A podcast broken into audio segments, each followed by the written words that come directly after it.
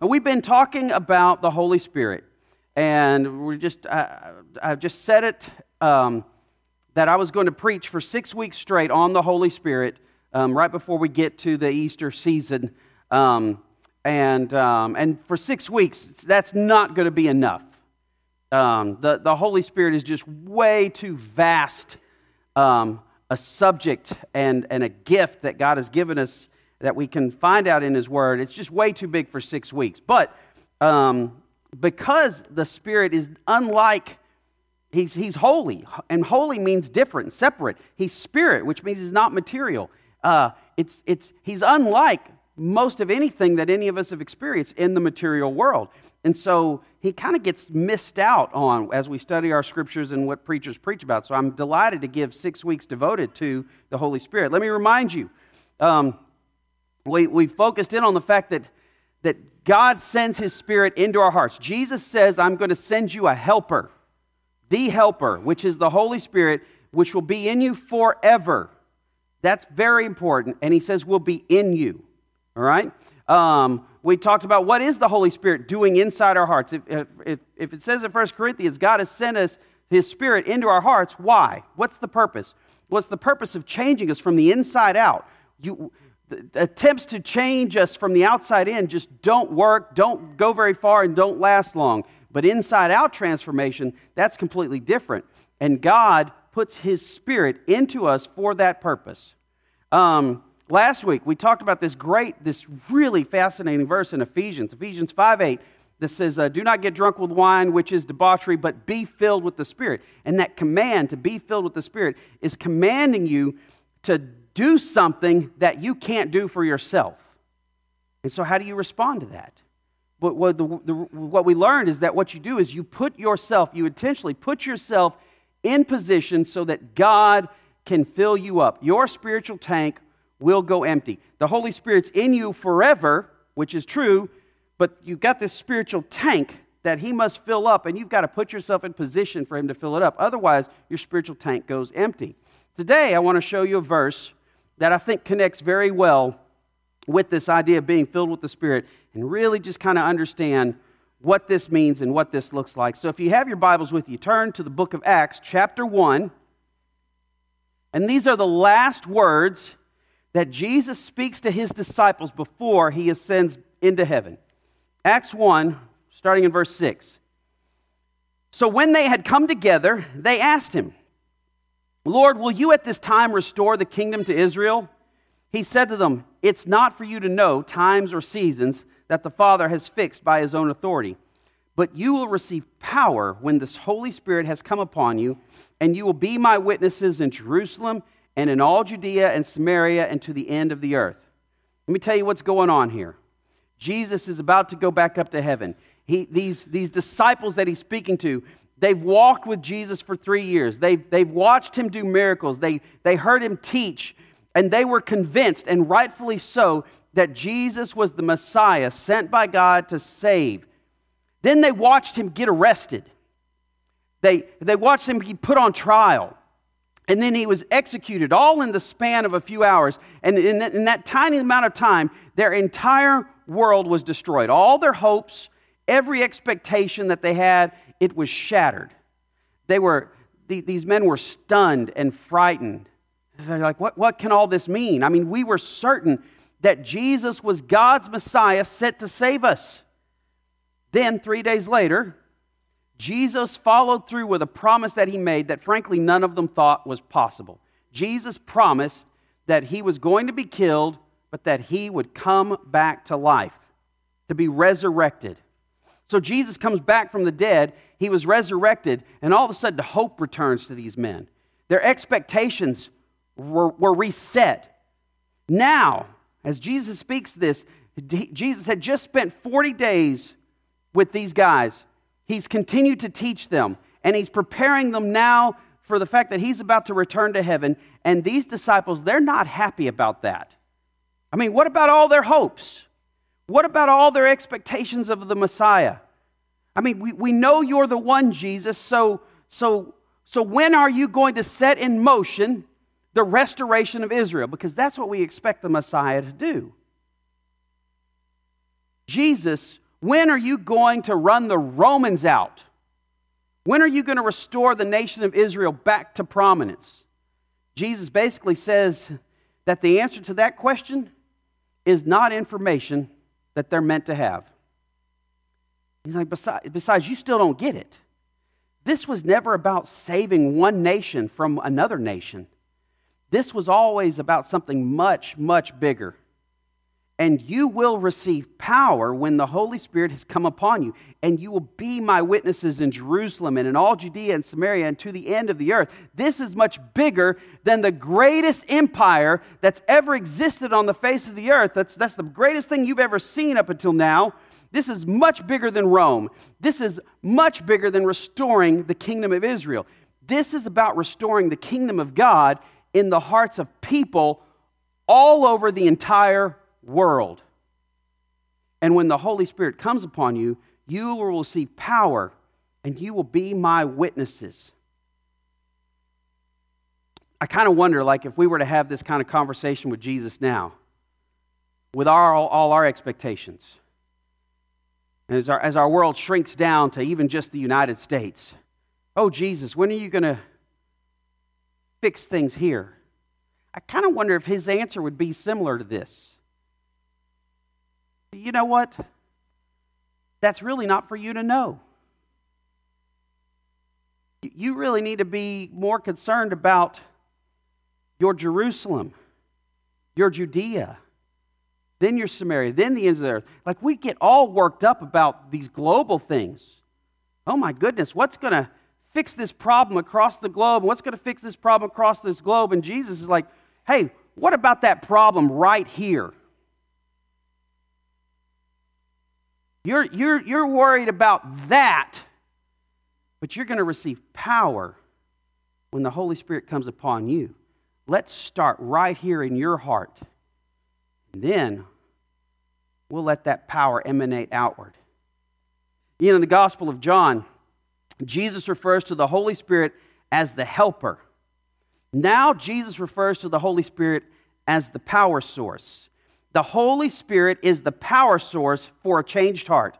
The Holy Spirit is the power source for living a life that honors God. The Holy Spirit is the power source for serving God and being a witness here where you live and to the ends of the earth. When the Holy Spirit comes upon you, you will receive power. Now, the Greek word for power is dunamis. We get our word dynamite, dynamic, dynamo, uh, from this word. These are all English words that come from the Greek word for power, dunamis. And because God has sent the Holy Spirit into the hearts of his children, when you are saved, you are given a source of tremendous power. A lot of times we look at the things that God sets before us and we think, there's no way I can do that. Uh, there's no way I can give up that addiction. There's, there's no way I could forgive that person. There's, there's no way that I could serve others. There's, there's no way I can overcome my fear and share my faith with another person. There's no way that I can truly live the Christian life. I mean, if you got thoughts like that, you're right. On your own, there is no way that you can do any of those things. None of us can do those things. None of us can even live out the Ten Commandments. I mean, if we really take the Ten Commandments seriously, think about them seriously. None of us live those out. But God never asks you to do something in which God will not provide the resources needed to accomplish the task. So God sends His Holy Spirit into our hearts to provide the power. You will receive power when the Holy Spirit has come upon you. God will give you the strength to overcome that addiction. God will give you the strength to break off that unhealthy relationship. God will give you the strength to love the person that hates you. God will give you the strength to make a difference in this world, starting with where you live and moving out toward the ends of the earth. That's the promise. Jesus says, Stop worrying about all these things and trust me. I'm going to give you the dunamis. That's what he says. You will receive power when the Holy Spirit comes. Now, for these disciples, the Holy Spirit hasn't come yet. Um, that, that's something they were about to receive. They were going to receive it soon. Um, but, but, that's, but for you and I, that's different. When, when you get saved, you receive as much Holy Spirit as you're ever going to receive. You, you get all of Him. The Holy Spirit is something, is not something that you parcel out like a chocolate cake. Here's a little bit, here's a little bit. Would you like another piece? Like that, that that's like when Jesus says that the Holy Spirit will be with you forever and will be in you, you get all of the Holy Spirit. And, and what happens to us is when we finally, for in one moment, allow the Holy Spirit to do what the Holy Spirit does, it feels so different that we think we've got something new. That, that this is something new. I didn't have that before. The truth is, it was always there to begin with. It's just for this moment, you allowed the Holy Spirit to work. And we're going to talk more about uh, why that happens. Um, but, but, but the Holy Spirit is in you forever. And I do know, like, there's a lot of folks that they like, they try to section it out. The Holy Spirit comes when you're saved. The Holy Spirit comes in your power, and this, that, and the other. And it's, we're letting our experience define truth. Um, and you really need to let God's word define truth for you. I, I mean, like, my wife uh, had a stomach ache several years ago. Turned out it was her appendix, you know. But I've experienced tummy aches. She could have been sitting there with an appendix about to rupture, and I'm like, I've had that experience before. I've had an experience you can't see that's on the inside of you before. Honey, you just need to pass gas and you'll be just fine. Look, I, I, say that in jest, but look, you don't let other people's experience define truth. You let God's word define truth. All right? And what Jesus says that the Holy Spirit will be in you and will be with you forever. The scripture also says you need to be filled with the Spirit. It's, it's the same thing. So let's think about how those work together, not go look at, well, what have I experienced that I can uh, try to make sense of that. Um, so when you're saved, you get all of the Holy Spirit. You get him at the same time that you get Jesus because the Holy Spirit and Jesus and the Father are all one. Those original disciples had not yet received the Holy Spirit, but they were about to. And look at the result. Acts 1 8. But you will receive power when the Holy Spirit has come upon you, and you will be my witnesses in Jerusalem and all Judea and Samaria and to the end of the earth. You'll be my witnesses. The power, the dunamis, results in you becoming effective in representing Jesus in a lost and broken world. Like we want it to make us some sort of supernatural ability to do what we want to do. But the result of the Spirit is you'll be a witness for Jesus. It's for Him, it's for His kingdom. See, you, you need to know this. You need to know that your, your witness in this world is not the words you say. Your witness is who you are. Look, two different people can say the exact same thing, can speak the truth, but when one person says it, it's not true because their life invalidates what they say. Even if what they're saying is true, they will be an ineffective witness because what they, what they say and how they live, they're not in alignment. It makes you like the boy who cried wolf.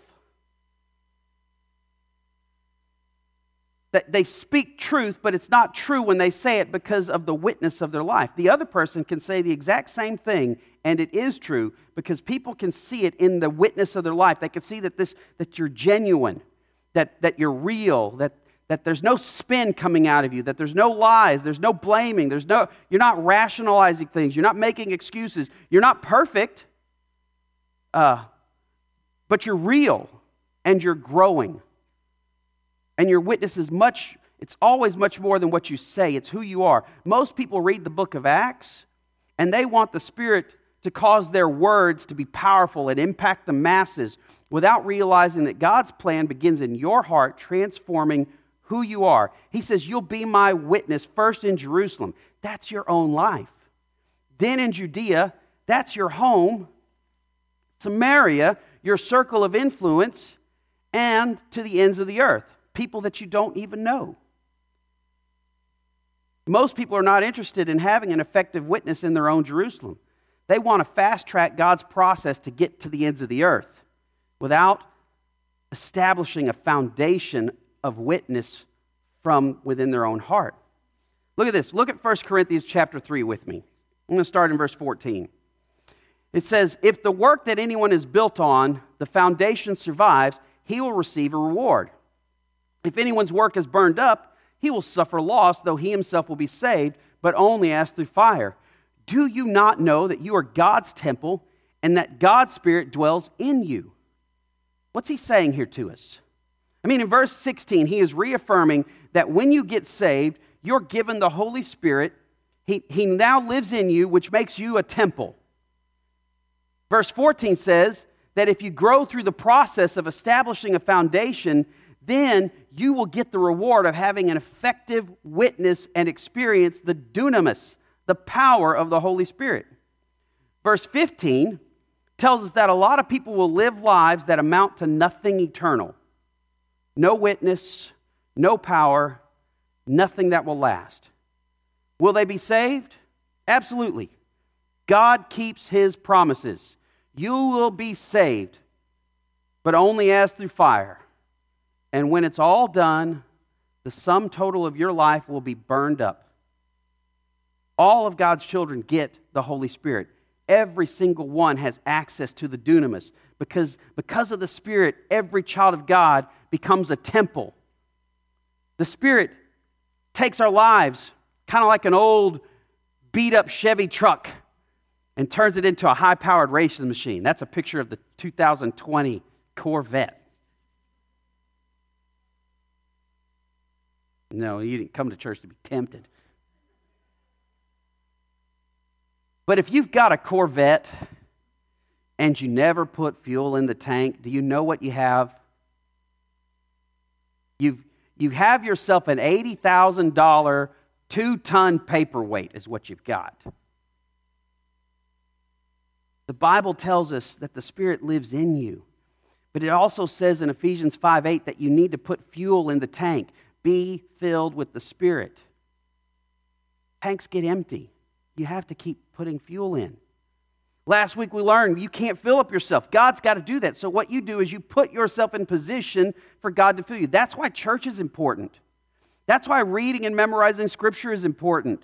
That's, that's why prayer is important. That's why service is important. All these things, they connect you with the source, the Holy Spirit.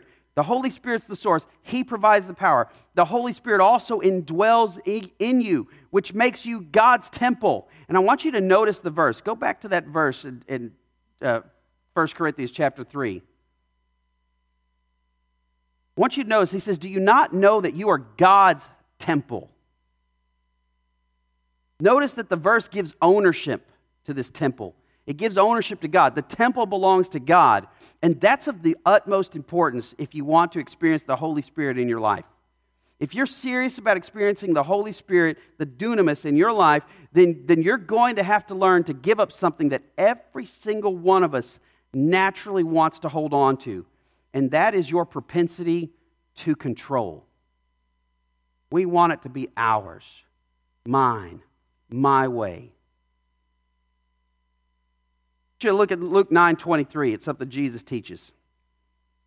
Jesus says in Luke 9:23, and he said to all, if anyone would come after him, after me, let him deny himself and take up his cross daily and follow me. Look, if you're serious about experiencing the power of the Spirit in your life, if you're serious about having a life where your life's work is not burned up at the end, if you're serious about being a witness first in your Jerusalem, then in your Judea, and on to the ends of the earth, then you're going to have to give up that natural tendency to seek control. Jesus teaches us that we must take up the cross. When Jesus said this, the cross was, was not a symbol of hope. It, it, it was not a symbol of sacrifice. No, the, the cross was something you died on. Like we look at it now, like the cross can be a symbol of, of a burden you carry. But for, for back then, that was a symbol of, of death. You and I, we think of the cross as a symbol because we live after the resurrection. So we, we put crosses on gold chains. We put, we put crosses on hospitals. We put crosses on tattoos. We put crosses in cemeteries. We put crosses on churches. For us, the cross, we experience it post Easter. It's the symbol of Christian faith. But when Jesus said, Take up your cross and follow me, he spoke these words pre Easter. If you want to understand an ancient document, and that's what we have here in the Word of God, you've got to read it in the context in which it was written, when it was spoken. So when Jesus said this, uh, those disciples, they didn't think, well, he's being symbolic. For them, the cross was the method of execution for non Roman citizens. It was the electric chair of the day. It was the guillotine. It was the hangman's noose. So when they heard this, they didn't think, oh, I have to be willing to endure hardship. They heard Jesus say that in order to follow him, they must die. But not just die, they must die daily. Go ahead put up that verse again for us. There we go.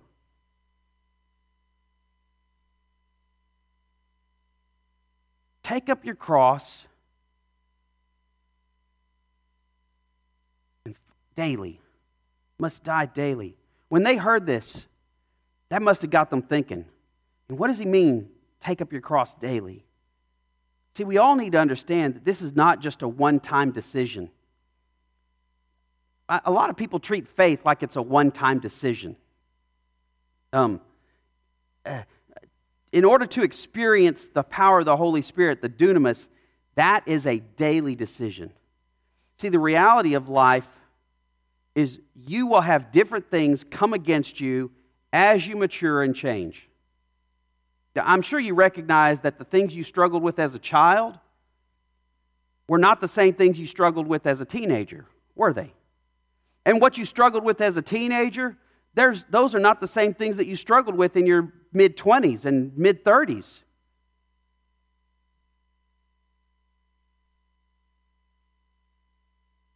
If, if what you struggle with now is the same as you struggled with in your teenage years, what that probably is an indication is that somewhere along the way, um, your personal growth got stunted. And this happens a lot of times in people's lives when, um, when alcohol or drugs get introduced into a person's life, it'll stunt a person's growth, or um, a uh, traumatic event or an abuse happens, that will stop a person's growth. And I'm, I'm, I'm very grateful. We've got a ministry here at the church called Celebrate Recovery that is devoted to helping people get past those points where you just get stuck in life. But you're not meant to get stuck. You're meant to con- continue to grow. And if, and if you can recognize that, that, if, that what you've struggled with has changed over time as you've aged and mature, then, uh, then it stands to reason that, that what you will struggle with when, will be different when you're 50 and when you're 60. And that's absolutely fine and, and, and as it should be. But what that means is that you can't take faith and make it a one time decision. It's got to be a daily decision. You see, when you were younger, what, what tempted you was probably attached to your, uh, um, your, your physical appetites. But as you age, it changed, and things like greed and competition become more prominent in your life. When you were younger, what you worried about was different than when you, when you get older.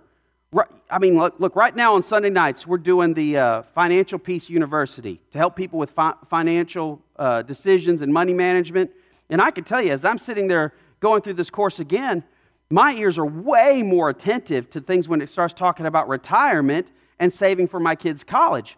Because at age 45, going on 46, I'm much closer than that.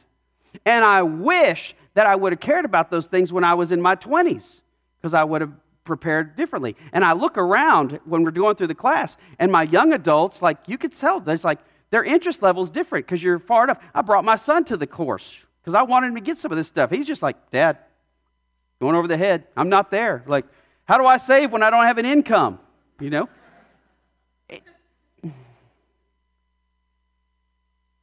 What, what you worry about changes as you grow and as you mature. What you fear changes. I, I saw this recently that I think it makes a valuable point. Don't, don't provoke elderly people because they're just not afraid of, uh, of a life sentence or a death penalty like, like a young person might be. Oh, y'all need to laugh a lot more at that. That's just way funny. Yeah, yeah. You're like, you're worried for your life, is what happened, I think. All right. See, what you fear changes. And the devil knows that what tempts you, what you worry about, what you fear, that they're supposed to morph and change as you age and grow. And so, so he changes his tactics on you over the course of time. That's why you must learn to take up your cross daily. I mean, it's great that you gave Jesus your soul to save many years ago, the most important decision you've ever made. But if you want the power of the Holy Spirit in your life, the dunamis, you need that today. And you cannot rest on a one time decision year, uh, years ago. You must decide to give up control today. You want to have the power of the Holy Spirit for change, for witness, to overcome, then you must recognize today that each and every day that the, that, that the temple, that your life, it belongs to God. It's not yours to control, it's not yours to own, it's His. Your life, your body, your present, your future, they all belong to God. Stop trying to control your relationships. Stop trying to control your situation. Stop trying to control your direction. Take up your cross every day. And now look what Jesus says. He says, Follow me. Where's the source of power? Go ahead, put up that verse. We're ready for that. He says, let him deny himself, take up his cross daily, and follow me. That's the source. That's, that's the power source. You, you, you, you, the power is in letting go of control and following him, the, to follow in total trust and abandonment. And he goes on to say that whoever will save his life is going to lose it, but whoever loses his life for his sake will save it. If you seek to control, to own, to save your own life, you lose. But if you lose your life for Jesus, you end up saving your life. See, verse 25, he asks the question. He says, What does it profit a man if he gains the whole world yet forfeits himself?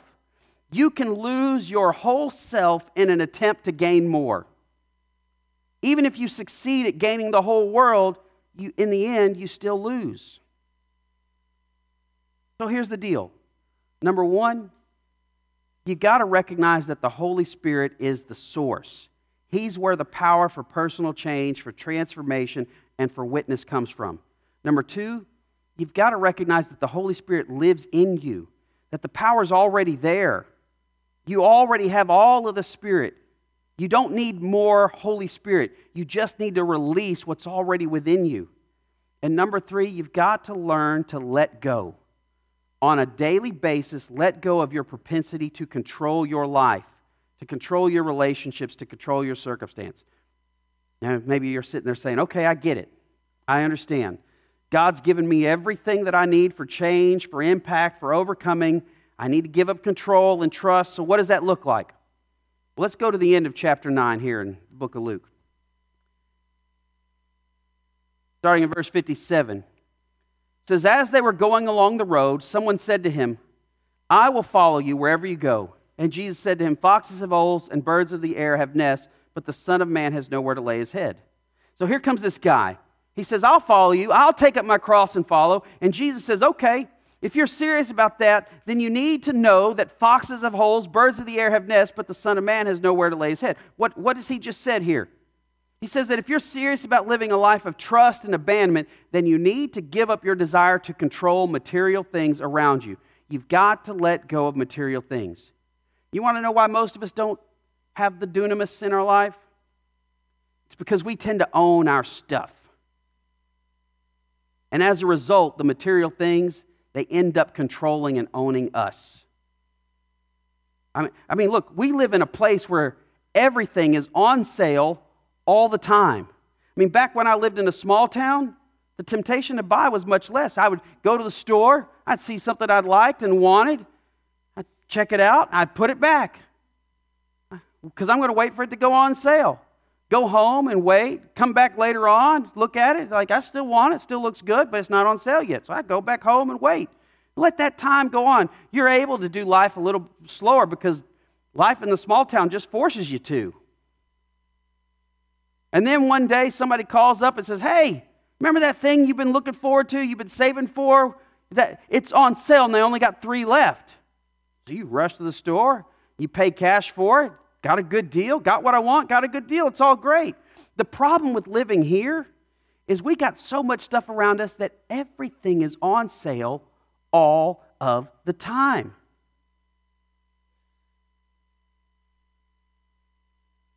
And you've got to you, you don't have to wait. In fact, you've got to navigate the pressure that what you want may be gone if you don't act right now. So, what happens for most people is that their lives, we look at other people and their lives look so abundant, filled with new stuff. But if you're able to look past the surface, you'll see that most people are in debt up to their eyeballs and they live one paycheck away from disaster. And living here, when what we see on the surface, it looks like everybody's got a full and abundant lives filled with new stuff, um, well, that puts pressure on you to keep up with the Joneses. And nobody can rise above this here. Look, I don't care how nice of a car you have. Somebody's got a nicer car around here. I don't care how nice of a house you got. Somebody in this area has got a nicer house. And material things rob us of the dunamis, of the power. I mean, look, think about it. God tries to lead you and say, hey, we need to do this and go do this. And you say, yes, God, I, I want you to use me. I'm, I'm, I'm, available for you, but first I need to pay off my debt.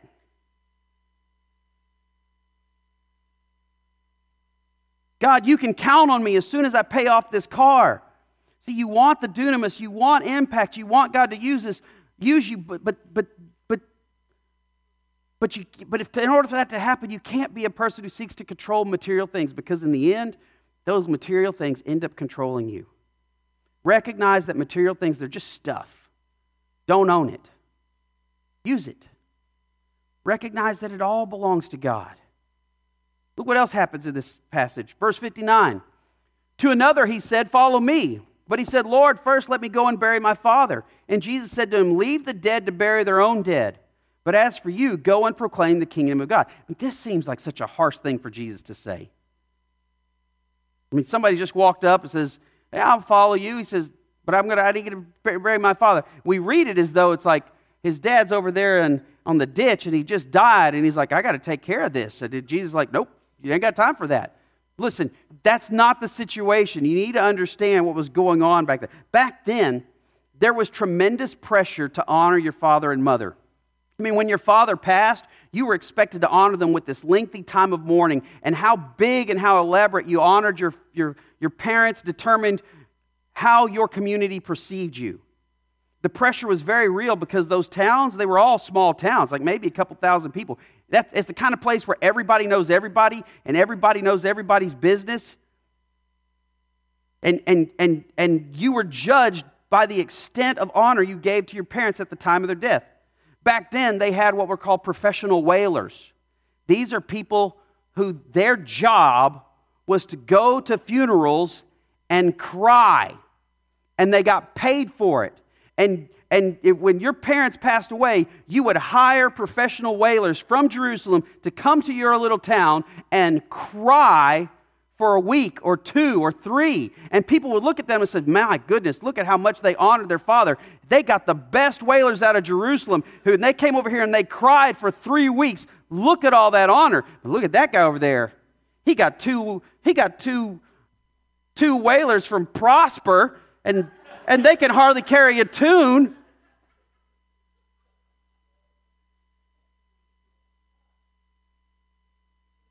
When this guy tells Jesus, First, let me go bury my father, he's saying, I will follow you, but first, let me secure my standing in my community because I'm very concerned about how I'm perceived and concerned about what people think of me. If you want to be the kind of person that releases the power of the Holy Spirit that's in you, then you've got to give up trying to control what other people think of you. A lot of us stifle the work of the Holy Spirit, especially when it comes to being a witness, because we get stuck worrying about what people will think. And so we end up saying nothing. You cannot be owned by a need to be validated by others. It'll rob you of the, the Spirit's power in your life. It'll rob you of even being a leader because you're so consumed with protecting you and your uh, perception of people of, or that, that people have of you that you can't you can't empower others. And that's what leadership's all about. Verse 61 yet another said i will follow you lord but first let me say farewell to those at my home jesus said to him no one who puts his hand to the plow and looks back is fit for the kingdom of god. This is probably the most difficult of all to give up control in because it, it connects to your family. This guy runs up and says, Jesus, I'll follow you, but first let me take care of my family obligations. Jesus is not saying that it's wrong to have meaningful family connections and values, but the danger to living a life of abandon is the pressure that comes from those who are the closest to you. And so it's like, yes, you can go serve God, but first come give your mama a hug.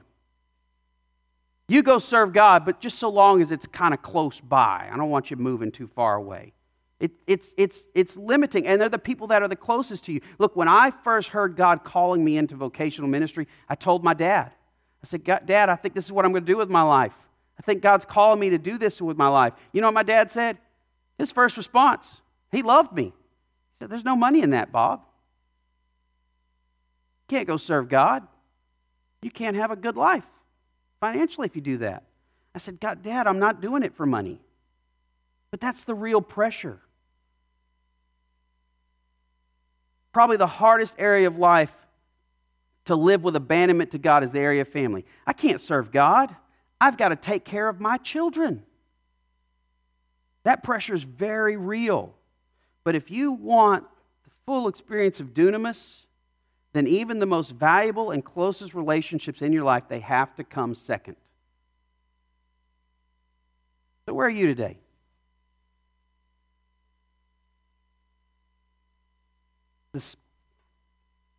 The, Spirit's work in your life foreign to you?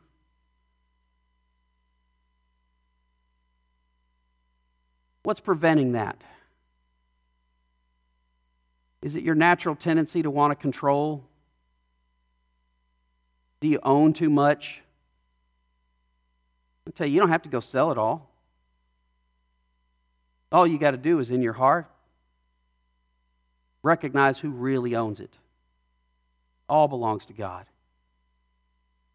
You don't need to go downsize and get rid of stuff unless that's who, unless God says downsize.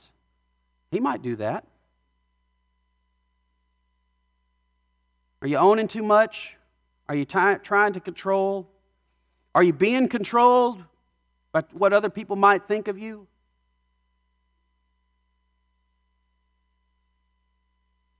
Recognize that the source, the power, doesn't come from you. It comes from the Spirit. The Spirit's already in you. And you have to you have to give access to that every single day. You might be, get filled with the Spirit today. Tomorrow's a new day. You might have been filled with the Spirit years ago. You went to a camp, heard the gospel for four days straight, and it was fantastic, and you were so filled with the Spirit. That was, that was years ago. You need power tomorrow. That's how you get it. So, Father God, I just pray now in these moments that we could connect with you the way you've designed it. And God, we live in a world that's so broken and um, dysfunctional, and it's so easy for us to get caught up in it. There's so many voices out there. Truthfully, God, sometimes it's hard to filter through it all and hear you. But thank you that you gave us your word and your word does not change. And so, God, I pray that your people can, can begin to live with and experience and recognize the power that you've already put within them, the power to overcome their problems, their addictions, their, their struggles, the, the power to, to change them from the inside out, to, to, to have impact in their own Jerusalem, in their own life, to have impact in their own family. God, how many times have I seen people heartbroken because they just couldn't have impact in their own family? But you've given it. Let's not fast track and skip over important things. So, Father, I just pray that you speak to the hearts of your people. Awaken them to what they're trying to own and control and what is owning and controlling them right now. And Father, if there be one here today who has not given their life over to your Son Jesus, they're here today and they need the Spirit for the first time. They need to be saved. Speak to them the way you spoke to my heart years ago. Awaken them to that greatest need change their life now and change their forever. And for those of us